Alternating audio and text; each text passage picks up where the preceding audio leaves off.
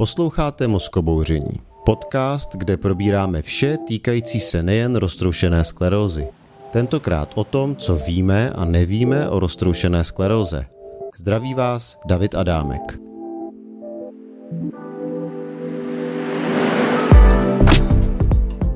Mým dnešním hostem je pan docent Zbyšek Pavelek, vedoucí Královéhradeckého RS centra. Zbyšku, děkuji ti, že jsi na nás udělal čas. Dobrý den přeji a zdravím všechny posluchače, kteří nás poslouchají. A my se dneska trochu netradičně budeme zabývat tím, co o RSC víme, ale i nevíme. V minulých podcastech jsme totiž rozebírali, jak se věci mají, ale dnes bychom rádi zabrousili i do oněch neznámých a neprobádaných vod. Především tak posluchačům snad odpovíme na onu základní otázku. Proč ještě dnes neumíme roztroušenou sklerózu vyléčit? A kde jinde začít než na začátku? Zbyšku, pro opakování, jak se to má s historií RSky? Roztroušená skleróza má svoji historii takovou, že prvotně byla popsána v roce 1868 francouzským lékařem Charcotem, který popsal klasickou triádu pro toto onemocnění, a to byl pacient, který měl porušenou řeč, který měl třes, takový třes typický, že když se měl ten člověk trefovat na ten cíl, tak se ručka začala třást, a když měl v klidu, tak se netřásla. A byl to takový pacient, který měl mimovolné pohyby očí, který nebyl schopen vůli ovlivnit. Tohle je skutečně, když byla popsána nemoc jako roztroušená skleróza. Samozřejmě jsou i zmínky z dřívější minulosti, například zmínky, které jsou ze 14. a 15. století o jedné holandské jeptišce, která se jmenovala Svatá Lidvina, která měla ty problémy, to byly bolesti, poruchy chůze, poruchy koordinace. Ten první zdokumentovaný případ z 19. století, což byl negativní vnuk anglického krále Jiřího III., což byl Augustus Ferdinand d'Este. A ten si vedl dokonce svůj deník o tady této nemoci a ten měl typický projev jako první, což byla velmi pravděpodobně zánět zrakového nervu, který utrpěl při pohřbu svého přítele. A k tomuto se přidávaly další projevy onemocnění, mezi které patřily například poruchy koordinace, poruchy rovnováhy. Je to pacient, který měl problémy s močením, který měl takzvanou erektilní dysfunkci. Je to pacient, který dokonce měl svůj vozík, a to je pacient, který si všechno zapisoval do svého deníku. To znamená, jsou známé historické případy o tomto onemocnění, je známo, kdy ta nemoc byla popsána, a my se dostáváme do fáze, kdy tu nemoc nějakým způsobem umíme léčit, ale bohužel stále neumíme tu nemoc vyléčit. No a proč ta nemoc tedy především vzniká? Máme roztroušená skleróza, a proč se o ní toliko zajímáme a proč máme toliko léků, vychází z toho, že známe model roztroušené sklerózy. Takzvaná experimentálně autoimunitní encefalitída, která byla popsána v roce 1935, a je to onemocnění, které se indukovalo takovým způsobem, že jste měli geneticky upravené příbuzné myši, kterými se aplikovaly složky myelinu, to je obal nervových vláken, ten myelin, a pokud dostali tady tuto látku do sebe, tak se u nich objevily obtíže, které byly podobné roztroušené skleróze. A pokud známe model a známe to, co to onemocnění dělá, jakým způsobem se vyvíjí, tak můžeme vyvíjet léky, které nám mohou pomoci tu nemoc tlumit a dosáhnout stádia klidu onemocnění. Takže ale nevíme, proč roztroušená skleróza vzniká. A z toho modelu té experimentální autoimunitní encefalitidy víme, že principem roztroušené sklerózy je narušení tolerance vlastního. Roztroušená skleróza patří mezi takzvaná autoimunitní onemocnění. Já svým pacientům říkám, bohužel došlo vás k tomu, že váš imunitní systém se nějakým způsobem pomátl a rozpoznává vaše nervové buňky jako cizí. Dochází k tomu, že napadá takzvaný myelin, což je obal nervových vláken, a když se ten myelin poruší a podle toho, v kterých částech se poruší, tak z toho vy můžete mít různé obtíže, které tuto nemoc doprovázejí. A to už, ať už je to porucha zraku, porucha hybnosti, porucha brnění, motání a podobně.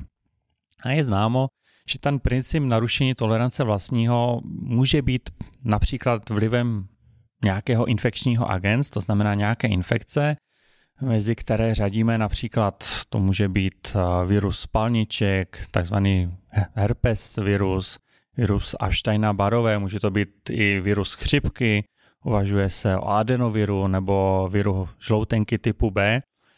A vychází to z toho, že část těla toho viru je podobná té nervové buňce, tomu myelinu. A ten imunitní systém si v zásadě, když nejdříve bojuje s tou infekcí, tak on si zapamatuje to, jak ta infekce vypadá, to její tělo, ale zároveň to potom tuhletu strukturu nalezne na těch nervových vláknech, na tom myelinu a začne je napadat a to je ta takzvaná autoimunita. Znamená to tedy, že roztroušená skleróza je infekční onemocnění? RSK, roztroušená skleróza, je takové onemocnění, kde ta infekce může být jeden z možných spouštěčů tohoto onemocnění. Ale těch spouštěčů nebo rizikových faktorů může být mnohem více. Například uvažuje se o tom, že nedostatek vitamínu D může vést k propuknutí tohoto onemocnění. Nedostatek slunečního záření, který s tímto bývá spojený, může vést k rozvoji tohoto závažného onemocnění. Jsou nemocní, kteří mají určitou genetickou predispozici pro roztroušenou sklerózu. To vyplývá z toho, že pokud jsou například ze známých dat, pokud jsou jednovaječná dvojčata, tak pokud jedno z nich má roztroušenou sklerózu, tak druhé má až 35% riziko rozvoje tohoto onemocnění. Obdobné to může být, a pokud máte nemocné rodiče s roztroušenou sklerózou, tak jejich děti mají řádově zvýšené riziko pro roztroušenou sklerózu. Těch faktorů je spousta. Jsou i faktory, které můžeme ovlivnit, a to je například kouření. Jednoznačně bylo prokázáno, že kouření samo o sobě zhoršuje průběh roztroušené sklerózy, ale o těch faktorech, které jsem hovořil dříve, a to jsou ty faktory genetické, to bohužel máme dáno do vínku a ničím to nejsme schopni ovlivnit. To, proč se roztroušená skleróza vyvíjí v současné době nebo rozvíjí v současné době více, než bylo dříve, tak o tom je jedna taková hypotéza, která říká, že v minulosti my jsme se setkávali s různými patogeny, byly různá závažná onemocnění, jako například černý kašel a podobně, s kterými se v dnešní době moc nesetkáváme. A právě setkání těla tady s touto infekcí ovlivnilo náš imunitní systém příznivě ve vztahu k roztroušené skleróze, že toto onemocnění se vyvíjelo z mnohem menších pravděpodobností. To souvisí s populací tzv. Lymfocytů, což jsou části o bílých krvinkách, kdy hovoříme. Takže nejlepší prevence roztroušené sklerózy je projít si všechny možné infekce? To je hezká otázka, ale určitě to řešení nebude, ale je to jeden z faktorů, který může snížit tu pravděpodobnost, ale těch faktorů je více. Ve své podstatě je to takovým způsobem, že naše tělo žije v určitý tzv. Homeostáze, v rovnováze, a když se objeví roztroušená skleróza, musí dojít k tomu, že některý vnější faktor právě tuto rovnováhu těla naruší. A ono trvá mnohem delší dobu, než ta nemoc propukne. Ta ona se vyvíjí řádově roky. Jo, uvažuje se už, že ta nemoc má takzvané prodromy, neboli to je to, co předchází roztroušené skleróze. Protože roztroušenou sklerózu nám diagnostikuje lékař a ten diagnostikuje na základě projevů, které člověk má, na základě vyšetření magnetickou rezonanci a na základě vyšetření mozkomíšního moku. Ale člověk už může mít nějaké problémy mnohem dříve, se kterými si neví rady, a to může být třeba jenom to, že jste dlouhodobě unavení. A potom po nějaký době se z toho vyvine roztroušená skleróza, když se přidávají další neurologické obtíže. Proč roztroušená skleróza vzniká, tedy nevíme. Ale víme mi, kdy konkrétně vzniká, kdy lze poprvé u člověka detekovat, rozpoznat? Ta diagnostická kritéria, která jsou pro roztroušenou sklerózu a která se opírají o to, jaké já mám problémy, jaký mám nález na magnetické rezonanci a jaký je nález v mozkomíšním moku, tak ten nám už říká, když jsou jasně vyjádřené obtíže tohoto onemocnění. Ale jak jsem už říkal předtím, my nevíme, kdy to vstupně začalo to onemocnění, respektive nemáme zatím žádný marker, ať už by to bylo třeba z krve nebo z čehokoliv jiného zjištěný, že kdybychom vám nabrali tento znak a teď jsme řekli, jste unavený a podle výsledku krve to už vypadá, že se u vás za pár let vyvine tato roztroušená skleróza. Bylo by to ideální, nebo kdyby to bylo třeba marker z vydechovaného vzduchu nebo jakýkoliv jiný, ale bohužel žádný takový marker neboli znak v současné době není k dispozici a my se opíráme až o to, kdy to onemocnění diagnostikujeme, a to už je ta chvíle, kdy jednoznačně musíme pacienta léčit. To znamená, nejsme schopni léčit prodromy toho onemocnění ale jsme schopni léčit až to onemocnění, když se rozvine. Každopádně jsme na tom ale naštěstí významně lépe než v tom 19. století. Zbyšku, umíme roztroušenou sklerózu vyléčit? Já vím, že ne, ale proč ne? Já se ještě občas setkávám s pacienty v ambulanci, kteří ke mně přijdou, že dozvěděli jsme se, že roztroušenou sklerózu můžeme vyléčit, tak mi, pane doktore, pomožte a vyléčte mě ji. Jo? A já jim na to říkám, že kdybych vám sdělil, že roztroušenou sklerózu umím vyléčit, tak bych vám v současné době lhal. A vyplývá to z toho, že není známa ta prvotná jasná příčina roztroušené sklerózy. My víme, co ta roztroušená skleróza dělá v těle, my víme, jak ta nemoc postupuje, my víme, že v úvodu onemocnění jsou více vyjádřeny zánětlivé pochody, to znamená to ten zánět toho nervového systému a čím je mnohdy větší zánět, tím má člověk bouřlivější klinické projevy a pokud nemoc není léčená, tak časem ta onemocnění přechází do takzvané chronické fáze, ten zánět se uzavírá a už dochází pouze ke ztrátě nervových buněk a my nejsme v současné době schopni ovlivnit tu ztrátu nervových buněk, my nejsme schopni pacientovi nebo komukoliv dát lék, který obnoví ztracené. To znamená, v současné době je ta léčba postavená na tom zachytit to onemocnění co nejdříve a udělat maximum pro to, aby nedocházelo ke zhoršování mého zdravotního stavu. Byť v současné době víme, že velmi pravděpodobně ta ztráta nervových buněk probíhá u každého pacienta s roztroušenou sklerózou, i když má sebevětší a sebelepší léčbu, ale to zhoršování zdravotního stavu je mnohem mírnější, než kdyby žádnou léčbu neměl. A je docela možné to, že se do stádia progresivní fáze roztroušené sklerózy, o které už určitě tady bylo hovořeno v těchto podcastech, pacient nikdy nedostane. Ono jedna z takových těch teorií nebo výzkumů ukazoval to, že já říkám i svým pacientům, my vám pouze léčbu doporučujeme. Záleží na vás, jestli naše doporučení budete akceptovat nebo nebudete akceptovat, ale pokud nebudete akceptovat, tak máte přibližně 50% riziko, že za 12 let budete mít dvě francouzský hole a 50% riziko, že za 16 let skončíte na vozíku. Pokud od nás dostanete léčbu, budete tu léčbu akceptovat, budete dodržovat veškerá opatření, která jsou k této léčbě nezbytná, tak může dojít k tomu, že se tady sejdeme za 20 let a krom toho, že budeme mít starší, a o těch 20 let a budeme mít problémy, které vyplývají z toho vyššího věku, tak ta roztroušená skleróza s váma bude v uvozovkách kamarádit. Že vy si ji zavřete někam do skříně jako tu nemoc, vy budete vědět, že tu nemoc máte, ale tím, že si použiju nějaký lék, ať už je to tableta, injekce nebo kapačka, tak já ji v klidu můžu uklidit do toho šatníku, ona si tam v klidu spí a já si funguju, jak potřebuji. Tím se dostáváme k další velké otázce. Takže nevíme, proč roztroušená skleróza vzniká, nedokážeme říct, kdy přesně se poprvé objeví a neumíme ji ani vyléčit. Ale dnes už prakticky s dostupnou léčbou ji dokážeme často úplně potlačit. Za předpokladu, že pacient zůstane na té léčbě napořád. Nicméně, když se budeme ještě zabývat tou léčbou, těch léků, které lze použít, je celá řada. Dokážete přesně říct, komu daný lék pomůže a komu ne? Neumíme, bohužel neumíme. My máme naštěstí v současné době doporučení, podle kterých je možno určit člověka, u kterého se ta nemoc bude vyvíjet pravděpodobně hůře. Jo.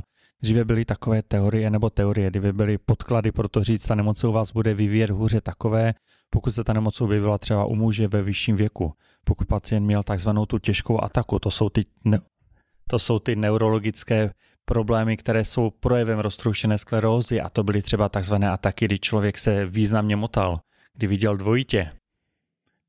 Tady tyto takzvané ataky nebo relapsy vyžadují mnohem delší úpravu klinického stavu. A pokud byly ty projevy takovéto, tak jsme tušili, že pravděpodobně ta nemoc se bude vyvíjet hůře. V dnešní době je to objektivizováno takovým způsobem, že pokud má člověk vstupní magnetickou rezonanci a na té magnetické rezonanci se objeví takzvaná ložiska neboli plaky tohoto onemocnění v nepříznivých lokalitách, tak rovnou je člověku volena léčba, která se řadí mezi vysoce účinnou terapii, která s mnohem větší pravděpodobností pomůže člověku dosáhnout období klidu neboli remise onemocnění. Ale To je jenom jeden znak z magnetické rezonance. Zase já se vrátím k tomu, ideální by byl třeba nějaký znak z krve, který by vám řekl, u vás ta nemoc bude probíhat takovým a takovým způsobem.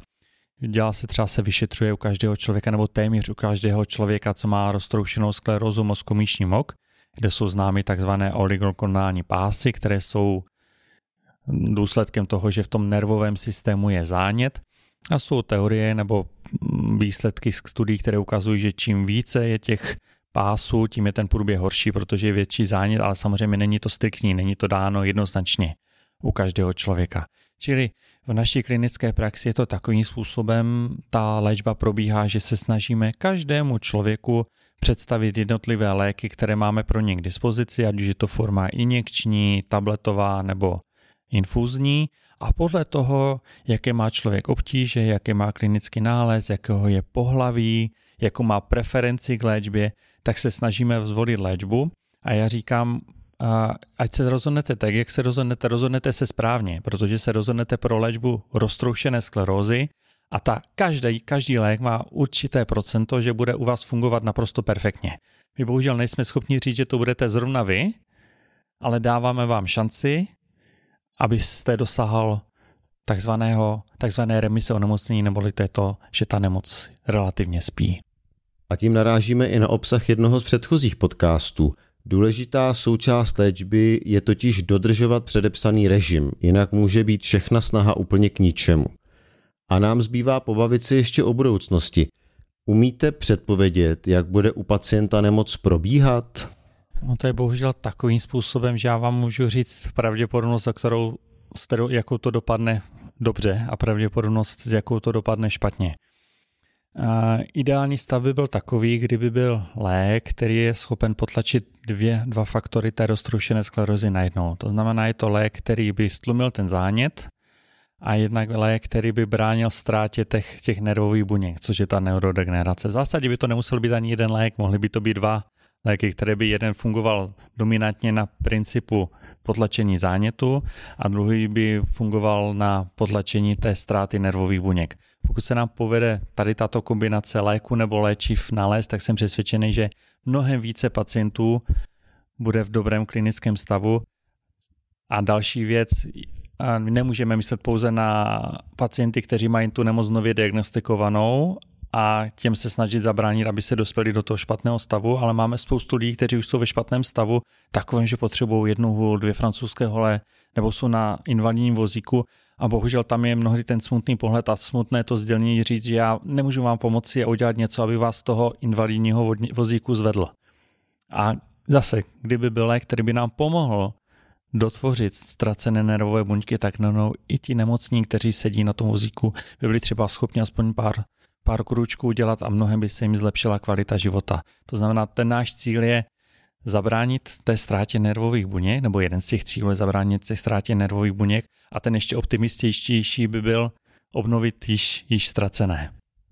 To byl tedy výčet všeho toho, co víme nebo vlastně nevíme. Zkusme to ale pozitivně. Myslíš si, že ještě za našich životů se objeví lék na roztroušenou sklerózu?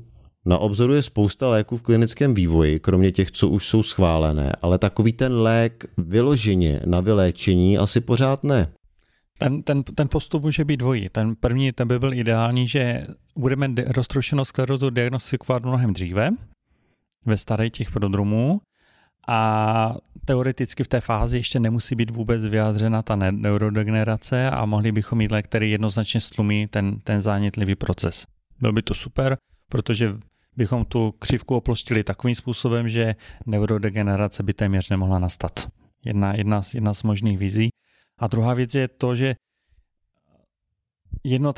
jedno z nejzávažnějších těch neurodegenerativních onemocnění, které postihuje populace, která vyplývá z toho, že my všichni stárneme, je třeba Alzheimerova nemoc. A na tu Alzheimerovou nemoc taky nemáme léčbu. Já jsem přesvědčen, že kdyby byla léčba na tady toto onemocnění, že obdobně by to bylo u roztroušené sklerózy, že my bychom byli schopni jednoznačně potlačit tu degeneraci a potlačit tu ztrátu těch nervových buněk, protože nemocných s touto demoncí, jak lidstvo bude stárnout, bude čím dál více, určitě jich je více než nemocných s roztroušenou sklerózou, to znamená, to je jeden z faktorů, který by určitě pomohl nějakým způsobem i léčbě pacientů s roztroušenou sklerózou, ale to je jedna z mých vizí a představ, jak by to mohlo vypadat do budoucna. To znamená, kdybych to nějakým způsobem zrekapituloval, čili abych to zrekapituloval a vrátil se dříve někdy do konce 90. let, měli jsme léky, které fungovaly přibližně u třetiny pacientů perfektně. A dvou třetí pacientů bohužel tak dobře nefungovaly. A v dnešní době je ten poměr mnohem lépe obrácený. Jo? To znamená, mnohem větší část pacientů dosáhne stádia relativního klidu onemocnění oproti těm, co bylo dříve. A to je jenom 20 let, které bylo. A za 20 let můžeme být mnohem dál, protože ten postup v té léčbě není lineární, že by postupně stoupal, ale tam je křivka, kde to jde strašně, strašně rychle nahoru. Že v poslední době těch léků přibylo několik. Předtím to byl třeba jeden za 3, 4, 5 let, které byly ty léky, a teď je to několik, co se objeví během 2, 3 let. To znamená, jsem přesvědčen, že ta cesta je správná, stále se lépe chápe, co ta roztroušená skleróza dělá v těle, jak ty pochody v našem těle probíhají, a čím lépe pochopíme toto onemocnění, tím lépe budeme moct vylepšovat léčbu a pomoci všem nemocným, kteří tímto závažným onemocněním trpí. Já také posluchačům prozradím, že ty máš obzvlášť rád biomarkery, o kterých jsme v jednom z minulých podcastů mluvili. Jen pro připomenutí, biomarker je ukazatel, pomocí kterého se dá například hodnotit úspěšnost léčby, závažnost nemoci nebo prognóza onemocnění, jak se bude do budoucna ta nemoc vyvíjet. Je podle tebe nějaký biomarker, který by mohl výrazně pomoci v otázkách, které jsme dnes řešili? Já si osobně myslím, že ten biomarker ještě nebyl objeven. Jo? Že je spousta markerů, které už nám hodně můžou pomoci. Říct, že teďka je třeba, jak se hovoří o tzv. Neurofilamentech, které nám ukazují, že dochází ke ztrátě nervových buněk, ale pořád to ještě nemáme ten ideální, který bych si představil, který by nám obsahoval vícero věcí najednou. V tom případě na závěr se tě zeptám, je něco, co by si chtěl vzkázat posluchačům skrz to, co jsme dnes rozebírali? Nějaké poselství nebo něco, co třeba často říkáš svým pacientům? A je to o takovým způsobem, aby jsme si všichni uvědomili, že nebo každý člověk si uvědomil, který tu nemoc má, že za tu nemoc nemůže. A je důležité, abych se k té nemoci stavěl relativně pozitivně. Dělal všechno pro to, aby se mi ta nemoc nezhoršovala. Abych se vyhnul rizikovým faktorům, to je třeba to kouření, abych měl správné dietní návyky, abych se věnoval fyzické aktivitě, udržovat si svůj koníček. Je strašně důležité mít oporu v rodině, jo? Vědět, že se máte o koho opřít. Protože jde enormně vidět na lidech, kteří se té nemoci poddají, a je to relativně hodně špatné, a ti, kteří s tou nemocí více bojují, mají na to ten pozitivní náhled, tak ta psychika dělá strašně hodně. To znamená, uvědomme si, že máte onemocnění, za které vy nemůžete, které zatím nemůžeme vyléčit, ale ať léčbou, co vám můžou pomoci lékaři, tak i vy sami si můžete velmi pomoci, aby ten stav byl relativně snesitelný. Hostem dnešního podcastu byl pan docent Zbyšek Pavelek, vedoucí Královéhradeckého RS centra. Já ti, Zbyšku, moc děkuji, že jsi na nás udělal čas, a měj se fajn. Já vám taky děkuji za pozvání a všem přeju příjemný den a děkuji za poslech. Našim posluchačům chci také moc poděkovat za přízeň, kterou nám zachováváte, a zároveň vás nalákat na další témata, která pro vás chystáme. Můžete se těšit mimo jiné na jeden celý podcast o odběru mozkomíšního moku a jeho rizicích, a také hned na několik podcastů, které se budou zabývat roztroušenou sklerózou a plánováním těhotenství, samotným těhotenstvím a porodem. Tradičně vás chci také pozvat k návštěvě našich webových stránek, kde se můžete dozvědět více o roztroušené skleróze, ale i k poslechu našich předchozích podcastů. Odkaz na webovky najdete v popisu tohoto podcastu. Naslyšenou příště.